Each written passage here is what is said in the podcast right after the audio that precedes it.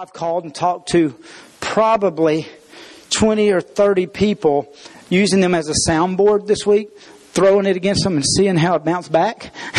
Because I understand that, you know, the church needs to speak about what we're going through. Because I know this. As a family, we're talking about these things behind closed doors. And if we are really a family, we need to be able to talk about them inside these doors. You know, I don't like to take public stances on, I mean, political stances. I don't tell you who to vote for. I tell you what the Word of God says. I don't get involved in political issues. I'm called to deal with spiritual issues. And that's what we're dealing with right now as a nation. We're dealing with spiritual issues. And so, preparing this week, I'm telling you, I've talked to pastors all over the country. I've talked to evangelists all over, literally this week I, have made as many calls as I could make and throwing this at them to see if there was any error in what I'm going to, I felt, because I'm, I'm, I'm saying like this, I don't feel like I came today with the word about God. I feel like I came today with the word from God. And so there's a difference. And so I, uh, like I said, I haven't spent as much time preparing a message like I have this one because I know this. I am a middle aged white man that's middle class considered America. And I'm about to preach about some issues or talk about some issues that on the outside looking, I don't have a clue. I'm just being honest. I was raised in a home that did not see color. Um, and when I say did not see color, I know that's a cliche white phrase. Um, I was raised and where my mother and father were so influenced by black people in their lives as children um, that I was raised not just seeing equality, but I was taught to respect most of the black people in my life. My sister's godmother is an African American lady.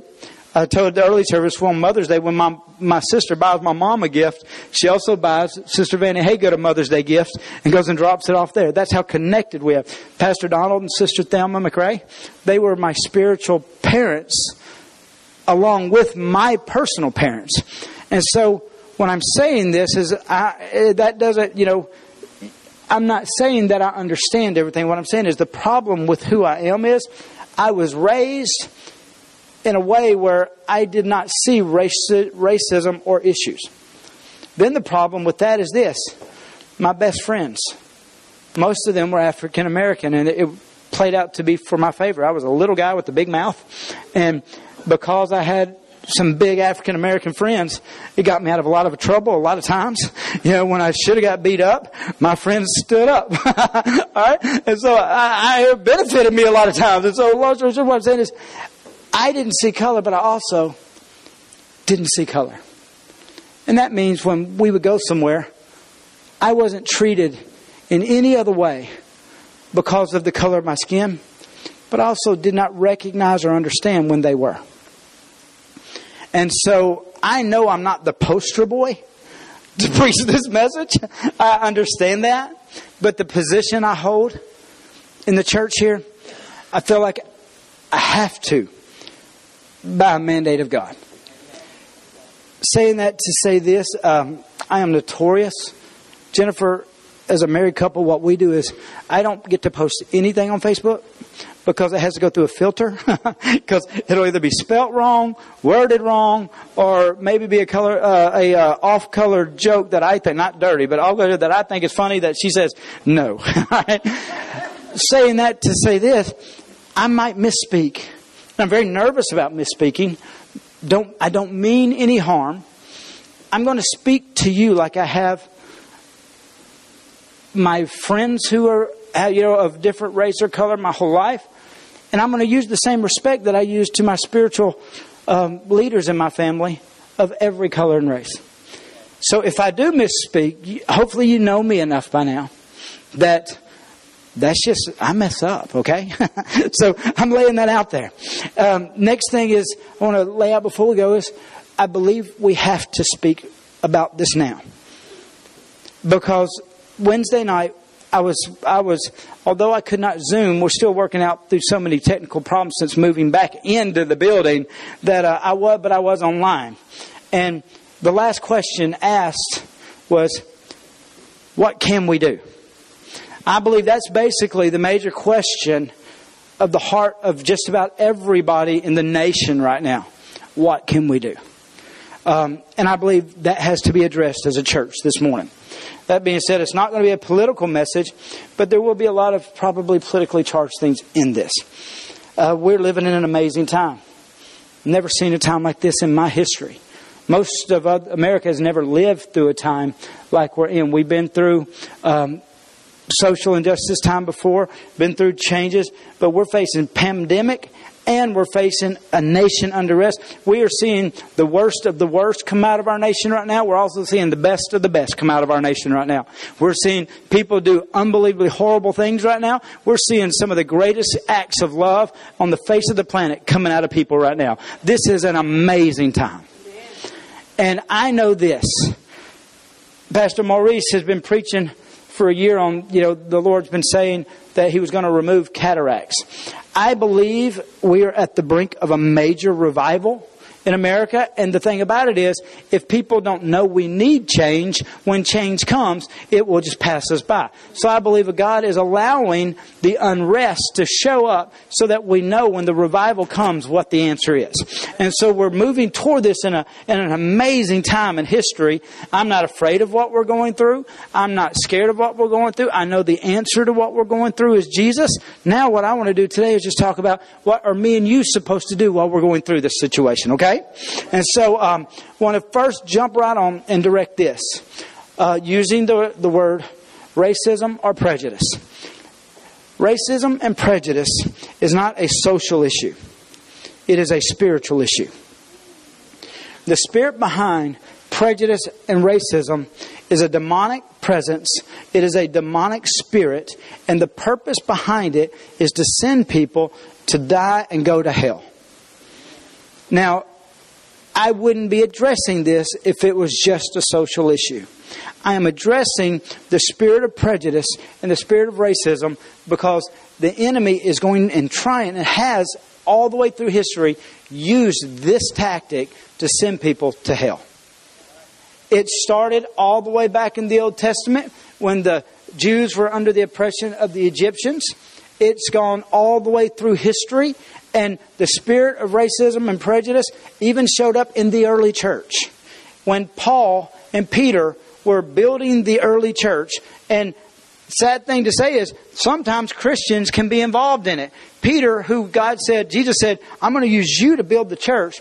Peter, who was called by God to be the head of the church, he came to a time in his life where he said they walked into a room, there were some Gentiles there, and they pulled away from him and moved. He did not believe they were worthy to receive the gospel. Out of his upbringing, out of his thought pattern, or out of his belief system, he did not realize that he had just passed judgment on an entire race of people saying they don't deserve to go to heaven, they should go to hell. It's a heaven and hell issue. The spirit behind racism, the spirit behind prejudice is a heaven and hell issue. The problem with the heaven and hell issue is this. Most of America, George Barna put out a book, and it says that even 51% of evangelical Christians don't believe there is a place called hell, and if it is there, they don't believe God would send people there. The truth is, hell is real. And you need to know the devil's plan his sole purpose is to get as many people to go there with him as he possibly can. Hell was never created for a human being to ever enter into it. It was created for the demons, the devil, and all of the works of iniquity and darkness, but the devil wants to pull as many people with him as he can. Because he knows how it's going to end. The devil can read. He's, he's read the book. Because you say, well, how do you know? Because when he was talking to Jesus, he said, well, isn't it written, uh, you know, throw yourself off the cliff when he give his angel? The devil's read the Bible. And so the devil knows how this thing's going to end. And so he wants to take as many people with him as he can. And one of the greatest tools he has ever used is the spirit of, of racism or the spirit of prejudice. And it's still at work today. And so today, I want to jump in on just addressing what can we do.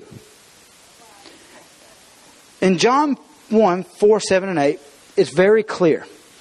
There are two tactics that the devil uses under the guise of the spirit of racism or prejudice. And the one number one tactic is hatred. If you hate anyone, there is prejudice in your heart. The Bible says in 1 John 4 7 and 8, Beloved, let us love one another, for love is of God, and everyone that loveth is born of God and knoweth God. But he that loveth not, the Bible says, knoweth not God. Now you need to stop with that. If you don't know God, if there's not a knowledge of God, you're going to hell. This is a heaven and hell issue. And so if you, it says, he that loveth not knoweth not God. So if you hate any race, any person, any nationality, then the enemy has used the demonic spirit of prejudice in your life for your soul's balance. It's either heaven or hell. It says, He that loveth not knoweth not God, for God is love. Let me go ahead and read the scripture. It says, In this love of God was manifest toward us. That's how we know God, through the love that He manifested. All right? It says, that God, that God was sent His only begotten Son into the world that we might live through Him. And this is love, not that we loved God, but that He loved us and sent His Son to be proportionate, propitiation for our sin. Beloved, if God so loved us, we ought to love one another. All right? So, racism and the spirit of racism, main objective is to take people out of the knowledge of God and send them to hell. It's that serious. It's not a social issue. It's not a, a national problem. It is a spiritual, demonic attack that the enemy has convinced so many people of. Because his main purpose is to steal, kill, and destroy. The Bible, the Bible says he goes around like a roaring lion, seeking whom he may devour. And I don't care if you're white, I don't care if you're black, I don't care if you're brown, red, whatever nationality, you, anyone can be susceptible to this spirit or this demonic attack against us. And so, going into this, I just wanted to make sure we drew that out that it is a demonic spirit. Now, it uses hatred, but another tool that the demonic spirit of racism uses is justice. And this is the one that to me is even more deceiving than even hatred. Because, you know, you can be 100% right and still be 100% wrong. I found that out all the time. Me and Jennifer will be in a, what you could say, a heated discussion. And I can be 100% right about what I'm saying, but the way I say it, the attitude I have about it, I can be 100% wrong. And so, even in the area of racism and prejudice, if maybe you're not the one that has the hatred in your heart, so the enemy will come at you with the tactic of justice.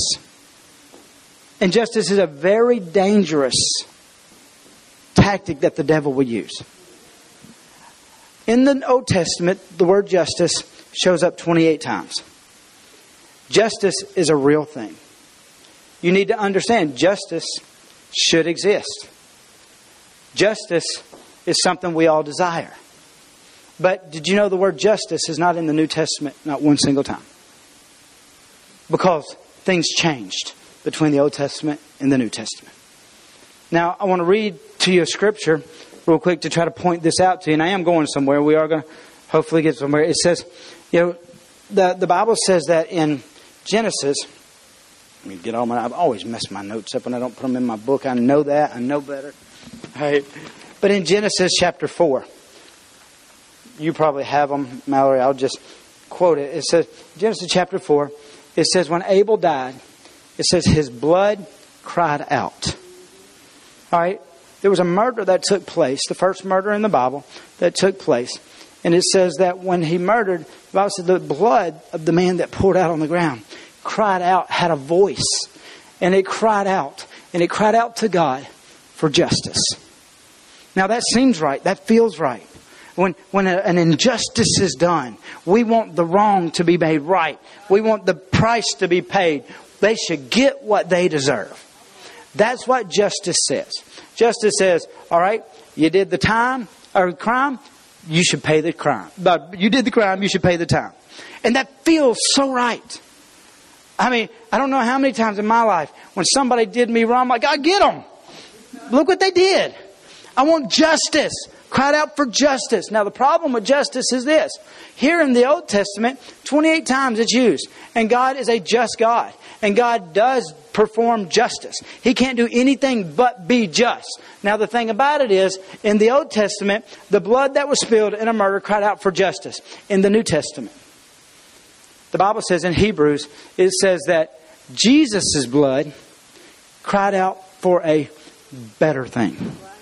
It says Jesus' blood cries out for a better thing. Hebrews, pull it. Did you got that one, Miss Mal? I want you to see this one. See, Old Testament, blood cried out for justice.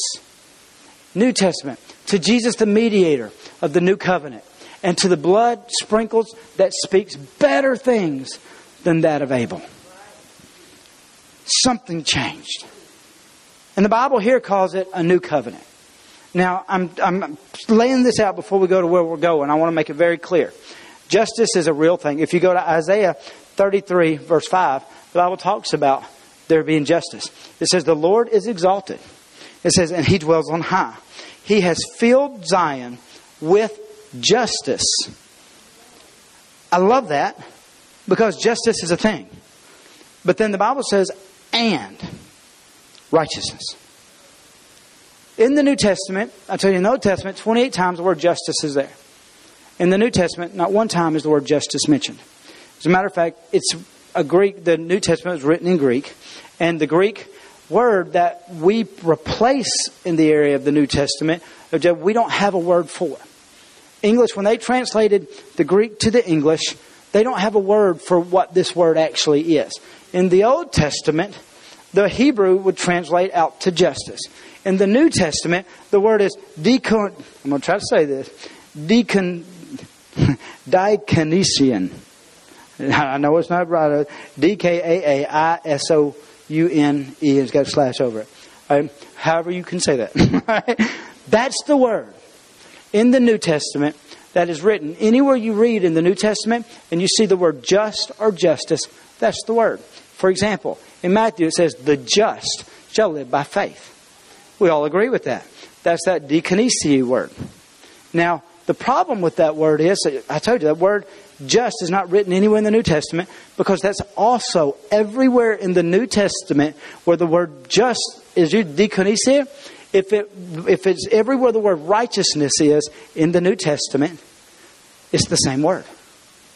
In the Old Testament, the Bible's very clear. There's justice and there's righteousness. Said it there in Isaiah. In the New Testament, there's only one word, and when we translated the Bible into English out of the Greek Hebrew, that we didn't have a word that would separate justice and righteousness. So every time in the New Testament, diakonesia, I'm, I'm going somewhere, stay with me, I know this is boring, but it, it's translated this. So the reason why now, what they did was because the Greek language is such a deeper language than our English language, and goes to every time it's written, it meant something so much deeper. When they translated it into English, we tried to make it, they tried to put it into places where it went. So when you see the word just in the English Bible, in the New Testament, it always has to deal with criminal law or offenses of that manner. But it's the same word as righteousness. So when you see just in the New Testament, in our English, when you read just or justice, it was because it was dealing in the context of that scripture being legally or law abiding or law breaking. The same word, anytime it was used socially, spiritually, relationally, or uh, dealing with an act among society, it didn't put just, it put righteousness. Because in the Old Testament, justice was the law that reigned. in the New Testament, as believers, the law that we're to reign under is righteousness. Now, the church has taught righteousness for years as being us being right before God.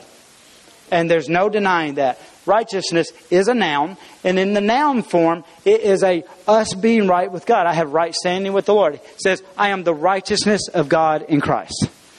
All right? That's a noun term God has made me righteous. Also, in the New Testament, it's a verb. That's why in Matthew, where it says that when you give your alms to the poor, you have just acted an act of righteousness. Being the same word as justice, but justice did not exist in the New Testament. Under the new covenant, justice. Now, why would that be? Why would God want to take justice out of our lives? Why would God want to take, is justice a bad thing? No, it's not a bad thing, but let me tell you what Isaiah 32, 16 says about justice. It says this, it says, then justice will dwell in the wilderness. And then it says this, and righteousness remain in the fruitful field. Now, which one had you rather be? Justice exists, but there's something better. Is exactly what it says in Hebrew about Jesus. It says, Abel's blood cried out, but Jesus' blood, under the new covenant, cries out a better thing. So, what I want to share today is I'm going to talk about the, the, the unrest of what we're going through as a nation, but want to let us know what we're to do in this. And it's a heaven and hell issue. It is, it's going to come down to heaven or hell. It's a spiritual thing. The devil, the, the, the spirit behind racism is trying to get as many people to go to hell before all this is over. You need to understand that. I am a firm believer. We are in the last days. I'm a firm believer. Uh, you can look all the way through Bible prophecy. We're there. I mean, we're just right there. And so I believe this is one of the last pushes the enemy is going to get before the great revival that the Bible talks about coming in the end days come. But if the enemy can get as many people hung on this one, it's a heaven and hell issue. Racism and the spirit of prejudice will keep people from being affected by the revival that's coming forth. And that's why I believe is erupting everywhere like it is today. Because we're about to see God do something amazing. The Bible says it in the last days. I'm going to pour out my spirit. Now, what you need to understand about that is this when He pours out His spirit, He's not pouring out His spirit for justice. It will not be a move of justice. Now, let me just jump in to say this, and this is where some people I may offend. I don't mean to offend you. I'm just going to be blunt who I am. When I watched on the news those two guys, two white men, shoot that young black man that was not in the wrong place, not at the wrong time, not doing the wrong thing, just running, and they shot him. It broke my heart. And I didn't see him. I'm going to be honest with you. I thought, man, that mom just lost a kid. Man, that I, I mean, it broke my heart. Uh, just a, a senseless death out of out of racism, out of spirit of prejudice, just broke my heart. And this is what I thought: Did he go to heaven or hell? I don't know if he was saved. I don't know if his family went to church. I don't know. But there was nothing about that storyline that any information I could get out of that whether this kid went to heaven or hell. And my heart broke. That was a spiritual thing. When I watched George Floyd get the knee put on his neck, I'm going to be I'm just going to be honest with you. I had a different reaction. I didn't, it didn't break my heart. It made me mad. Because I thought, the man that did that had a badge on, that man put that badge on to protect and to serve. And he did not do what he was supposed to do. And justice inside of me rose up. Then I'm just going to be, can we be honest?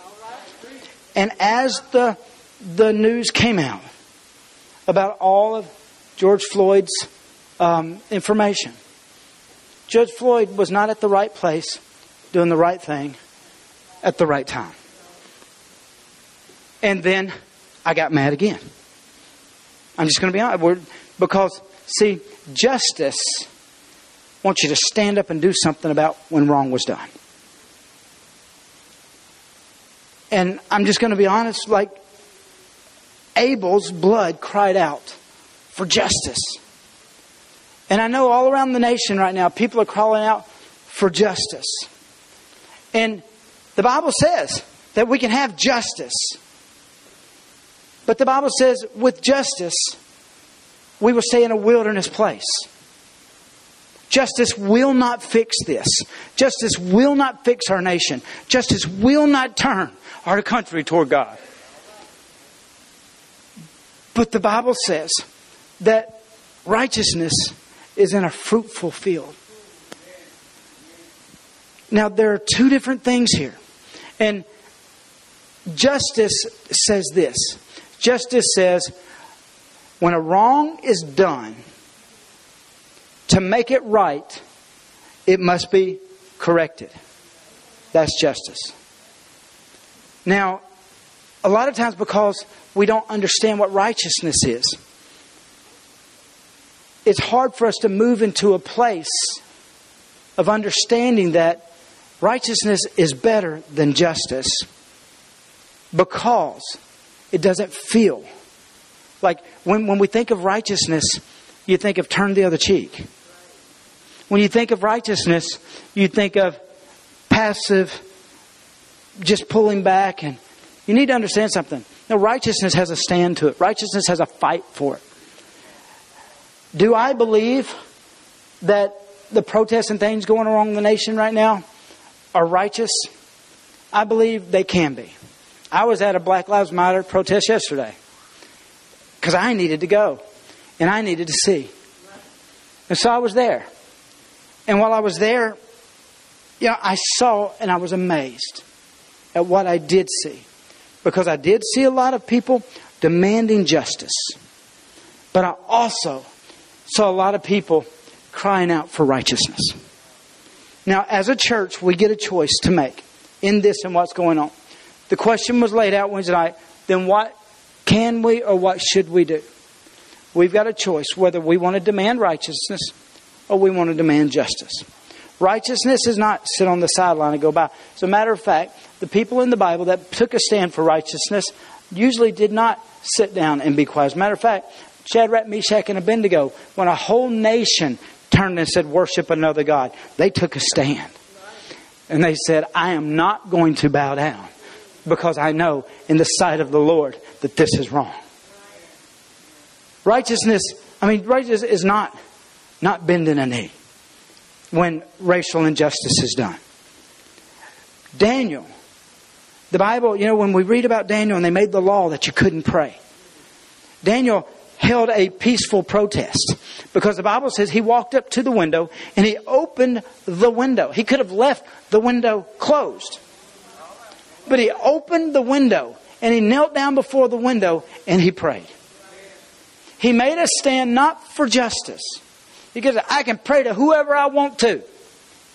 He made a stand for righteousness. I will only pray to my one true God. When David, when a demonic spirit came upon David, I mean, no, David came upon Saul, and that demonic spirit would oppress him to a point that he would get so enraged that he would want to kill David. And he would pursue David and chase David. David would have to run and hide in caves. And he would have to run into the mountains. The Bible says that there came a point where when David was hiding in a cave, been pushed back so far that Saul walked into that cave and David cut off part of his skirt tail. David didn't walk away like a passive aggressive Christian thinking that spiritualness is quietness, the Bible says he got up on a hill and he said, Hey, you've gone too far. This is injustice, this is injustice, and I'm going to stand for righteousness. I will not touch the Lord's anointed. I'm going to do right what's before me and the Lord. Now, saying all this, you need to understand how a demonic spirit works. The Bible says that the demonic spirits can oppress and possess. Now, the translations of those words both come back to the meaning of under the influence. So when a demonic spirit, or like it says, the demonic spirit would come upon Saul, he was under the influence of a demonic spirit. When you're under the influence of a demonic spirit, it's like being intoxicated. When a man gets intoxicated with alcohol, he may be a good man. But you can take a good man, fill him full of alcohol, and he will do bad things. You need to understand that that's what we're dealing with. We're dealing with a demonic spirit that is intoxicating people. Because you need to understand, even those that are acting out of racism and prejudice, they, we said this earlier in this, you know, we have different colored skin, but every single person in here bleeds red, and every single person in here spirit looks exactly the same. Because the Bible says that our spirits were made in the likeness and the image of God.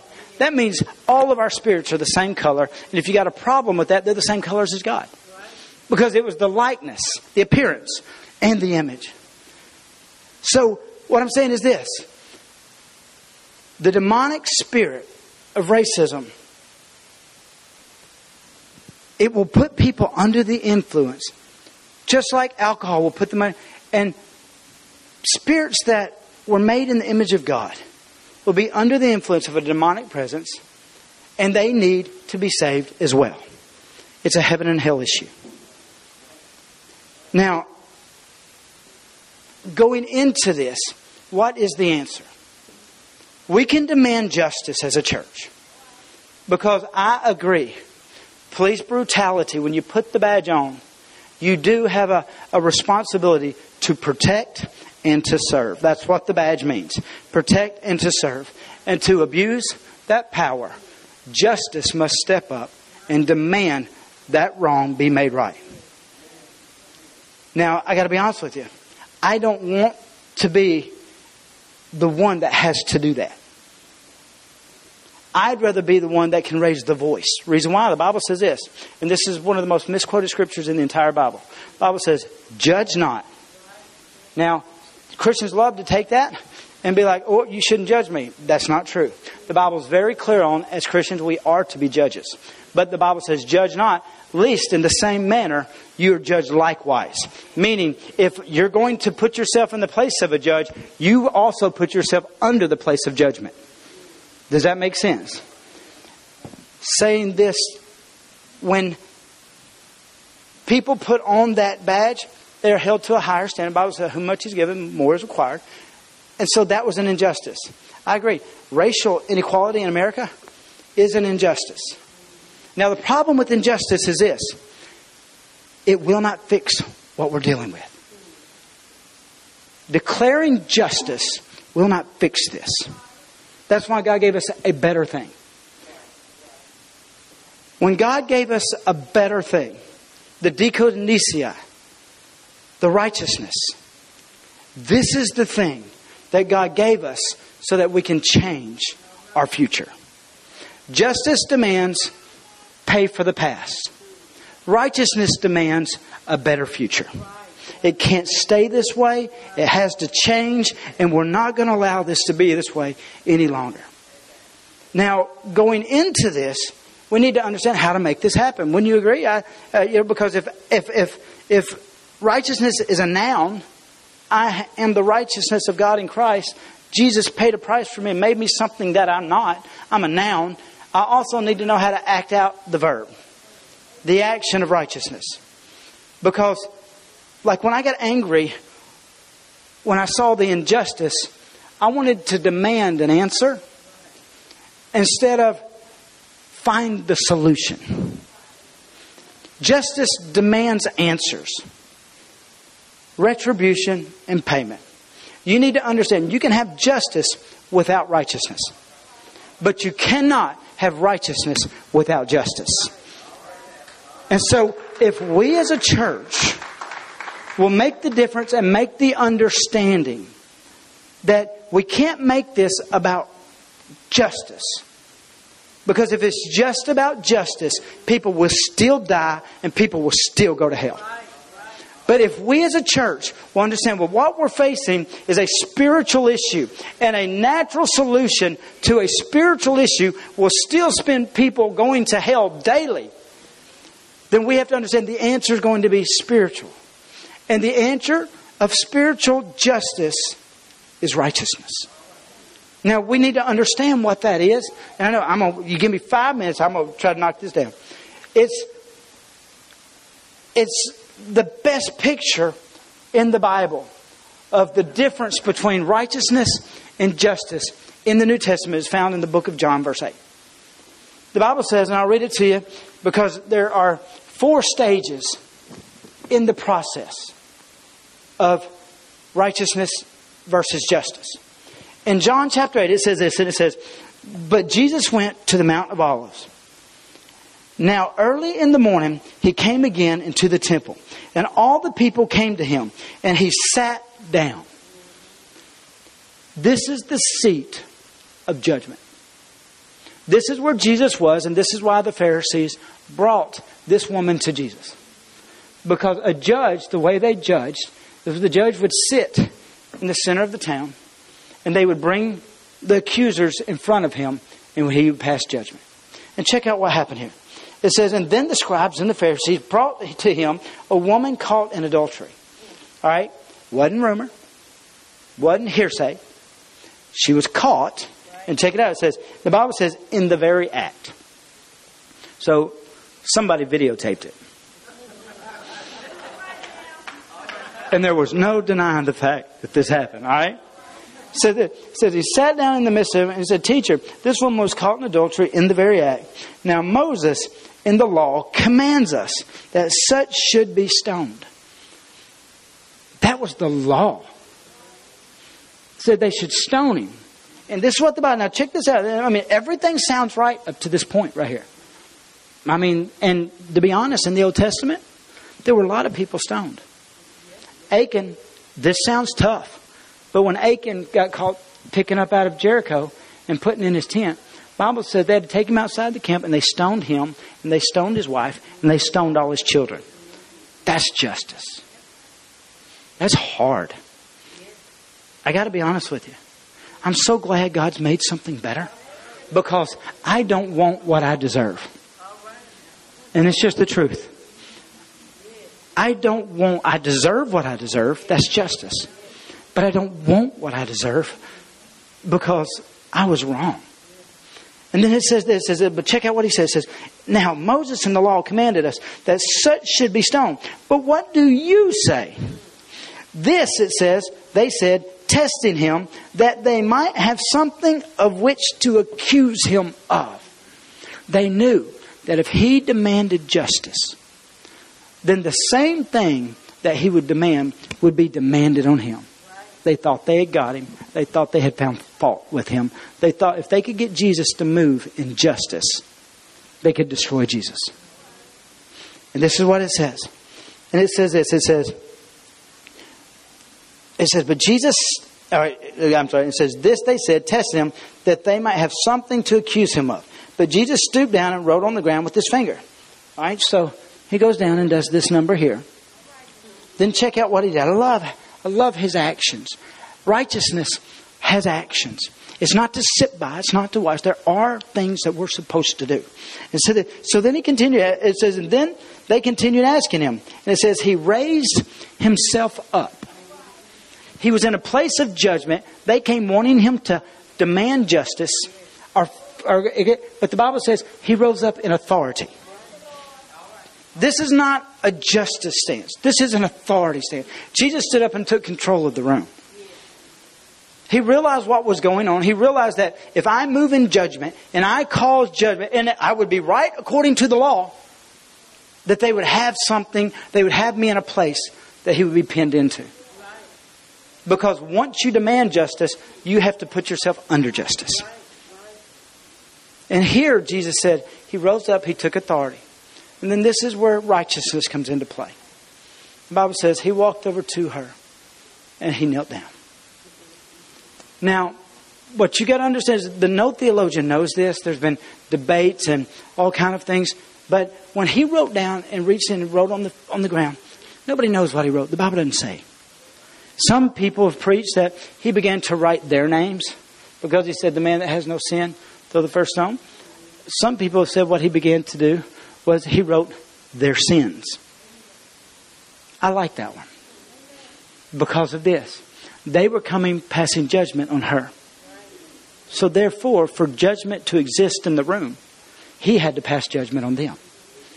And the Bible said this they began to slip out without saying anything in order of age, one after another. They were running from judgment because judgment is not the best thing. When judgment is for you, it's good. But when good judgment turns on you, you will run. And he wrote this out and they left. Then the Bible said this, and this is where he moved into righteousness. It says he stooped down to her. Because righteousness does take a humbling, and righteousness does take a, a, a bringing yourself down because of this. The Bible says that if my people who are called by my name will humble themselves. Now, that's hard to do. And I'm going to be honest with you. Most right things in our life to do are the hardest thing to do. You ever been in a fight and you knew you needed to apologize? And man, you did not want to.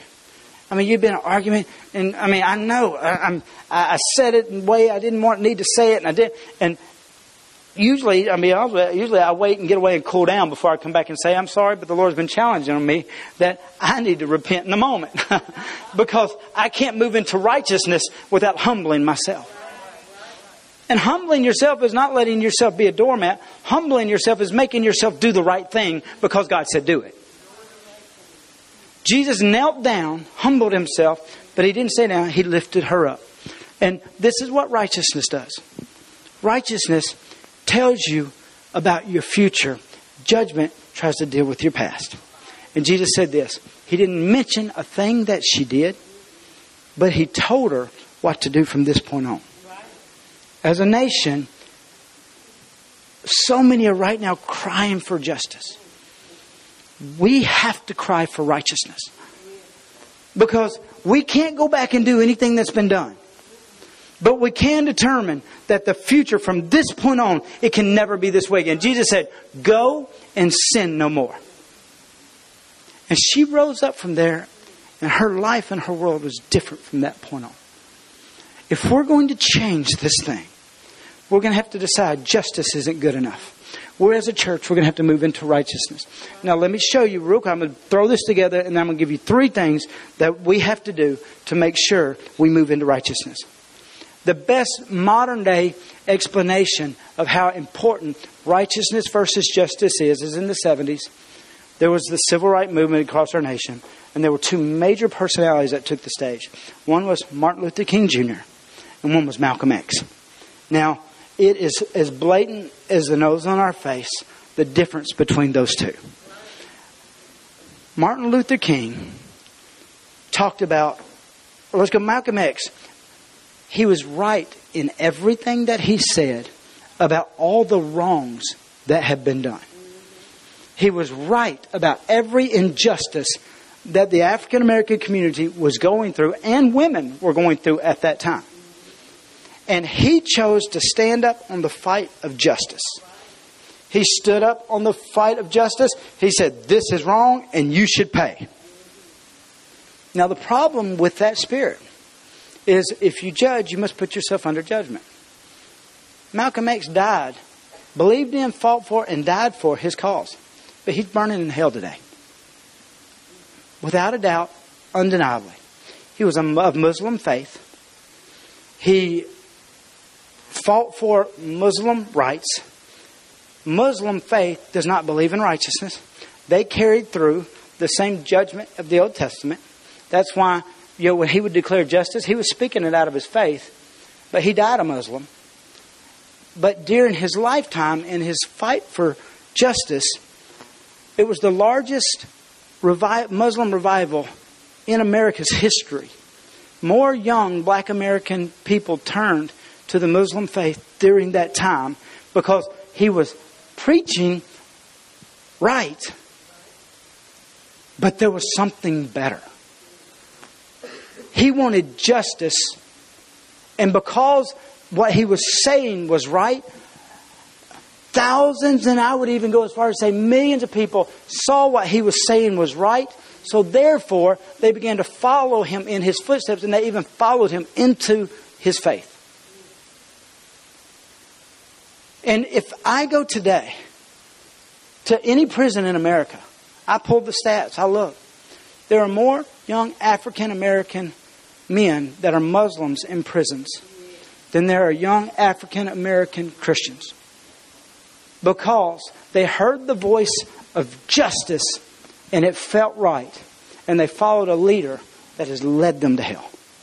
Because if you are a Muslim, there's only one way to heaven, and it is Jesus Christ.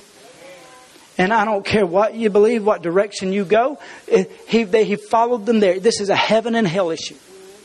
Martin Luther King, he did not, he, he did not deny the wrongs that were done in our country. He did not, though, put his finger on it and say, I want justice. What he said was, I have a dream. And he spoke what righteousness would do for our future. We have a choice to demand righteousness in this season, or we have a better option. We can be what God's created us. And righteousness is just not me right with the Lord. Righteousness, like the Bible says, if I give alms to the poor, it's a righteous act. Righteous is the way I treat you, the way I talk, the way I walk. Righteous is a verb that must be lived out. It's a choice that you must make. And usually the right thing is the hardest thing to do.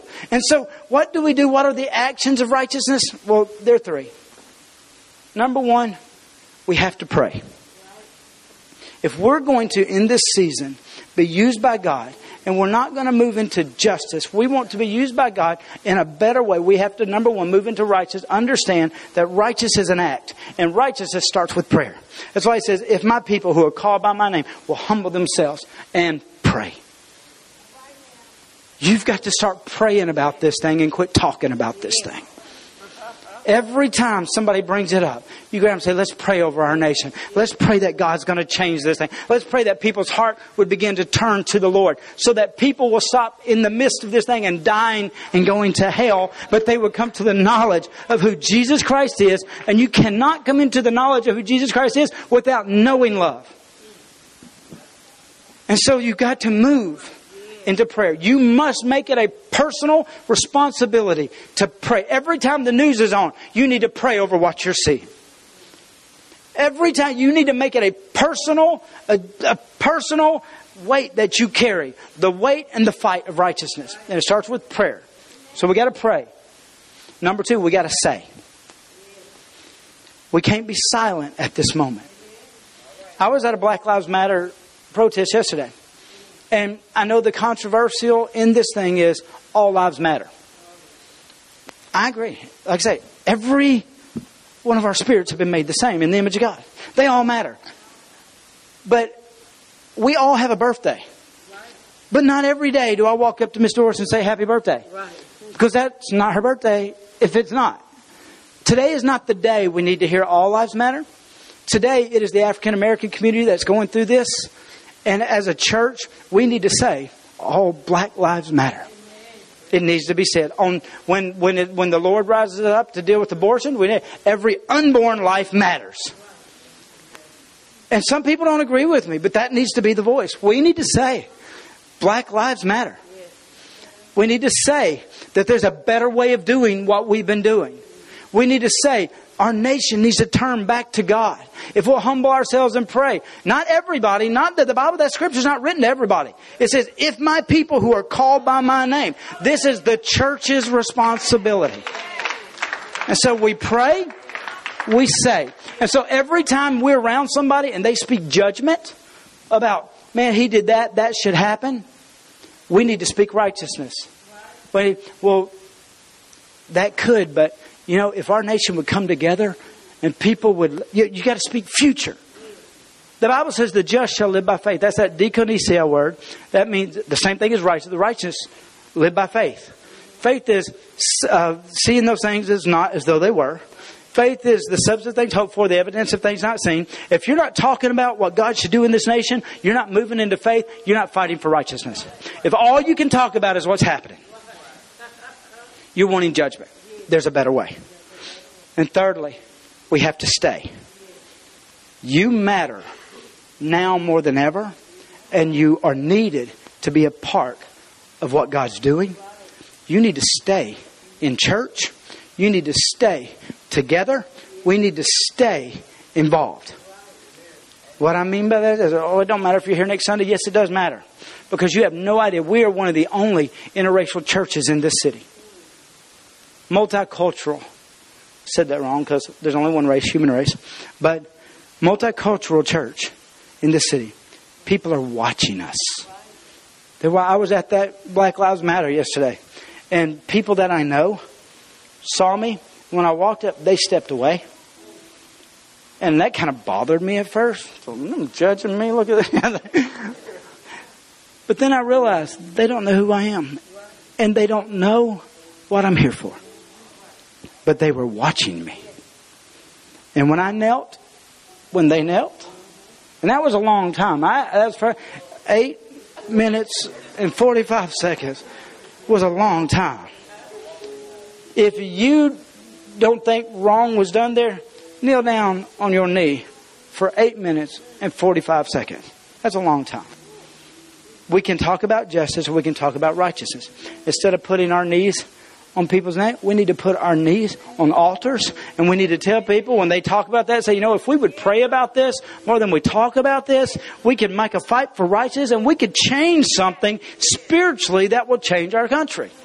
All right? But we got to stay together, pray, pray together, and we got to stay together. This is what I've asked our staff. Don't say anything that I can't repeat. And I won't say anything you can't repeat. Because as a white man, there are things I could say that a black man couldn't repeat. And as a black man or a black woman, they could, you could say something that I can't repeat.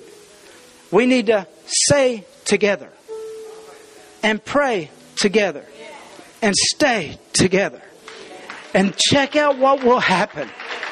The promises are all the way through the scripture on this. Bible says where two or three are gathered together in my name. So there they're praying, they're saying, they're staying. Bible says I will be there in the midst of them. And this is what the Bible says. Where the Holy Spirit is, there is not justice. Now, we don't need justice right now. It says where the Holy Spirit is, there is righteousness. And once there's righteousness, we will get peace.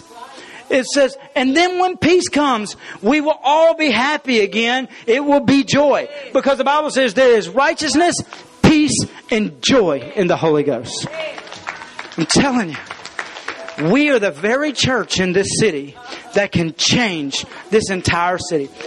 The Bible says there in 1 John, it says that Jesus is the light of the world. All right?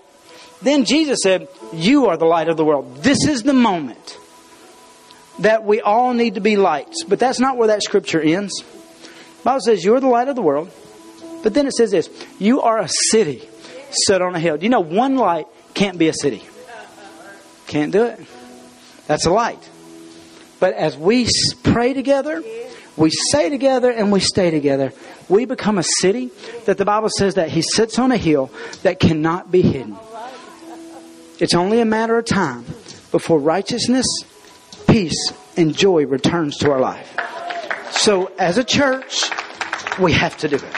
Amen? And I promise I won't preach racially charged messages next week because I'm not preaching. We got a great speaker. But I just want to take a minute while we're together. I want us to say, I want us to pray while we're together because you have stayed through all this. and I want to just ask God, Father God, as we're a church here together, we come humbling ourselves before you. We know, God, this is a mess, and no man's going to fix it. And God, I don't want what I deserve. I ask you to give me grace, not judgment. I ask you to give our nation grace, not judgment. I ask you to give everyone involved in what's going on grace and not judgment. And Lord, I ask you to call a spirit of righteousness out of us and cause it to rise up within us that we would stand and fight for righteousness. When we want to see justice, we will choose righteousness. When we feel like justice should be served, we'll choose to let you fight the battle for us. And we will stand for righteousness and we will see your hand move. I pray over Atlanta right now. God, I'll be there Wednesday.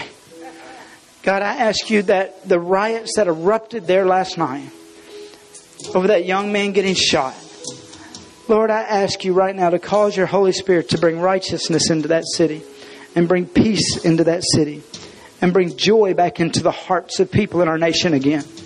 Lord, I ask over our entire nation, over El Dorado and the city. I thank you that as you pour your spirit out in these last days, we're going to see a movement of righteousness, peace, and joy like never before. And we cry out for it in Jesus' name. Amen and amen. Hey guys, I love you. I didn't mean to hold you so long. But these are serious things. And as a church, what can we do? You must pray. You have to say. And we got to stay together. Amen. God bless you. We'll see you in Camden tonight if you're coming. If not, watch it on Facebook.